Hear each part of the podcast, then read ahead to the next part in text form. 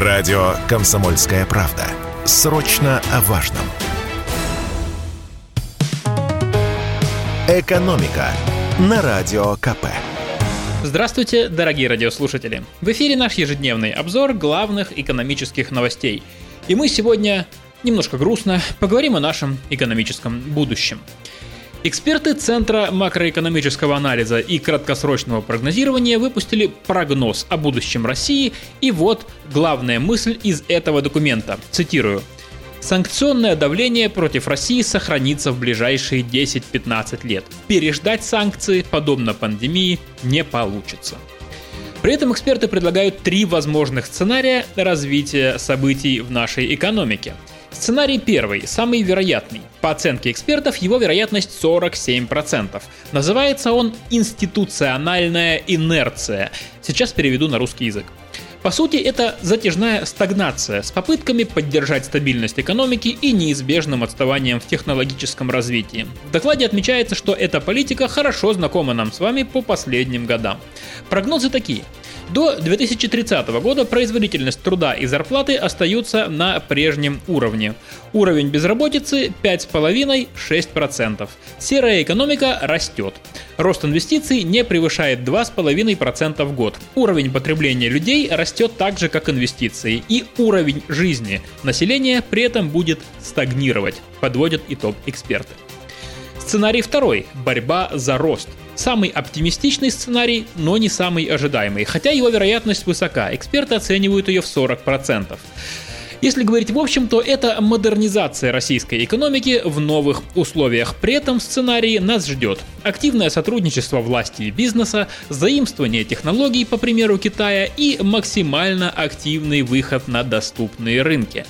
Доходы населения при этом сценарии будут расти примерно на 3% в год, а уровень безработицы составит 4,5-5%.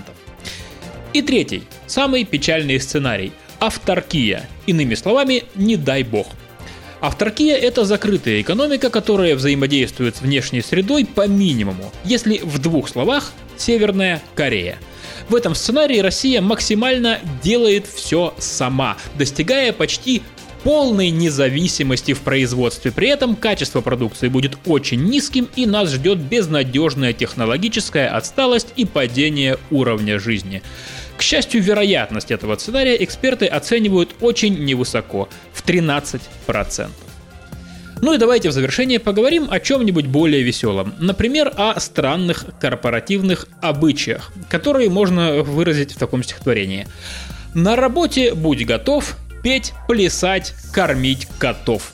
Это вам смешно, а для некоторых россиян это часть трудовых будней. Во многих компаниях куча времени и сил уходит на следование всяческим ритуалам, которые часто прямого отношения к работе не имеют. Аналитики портала зарплата.ру опросили больше полутора тысяч россиян и выяснили, с какими самыми необычными корпоративными правилами им пришлось столкнуться. Давайте я расскажу вам в порядке убывания о самых популярных ответах. Просто перечислю. Итак, четверть респондентов самым странным требованием начальства считает контроль рабочего времени, то есть необходимость отпрашиваться на перерывы, перекуры, на обед и даже в туалет.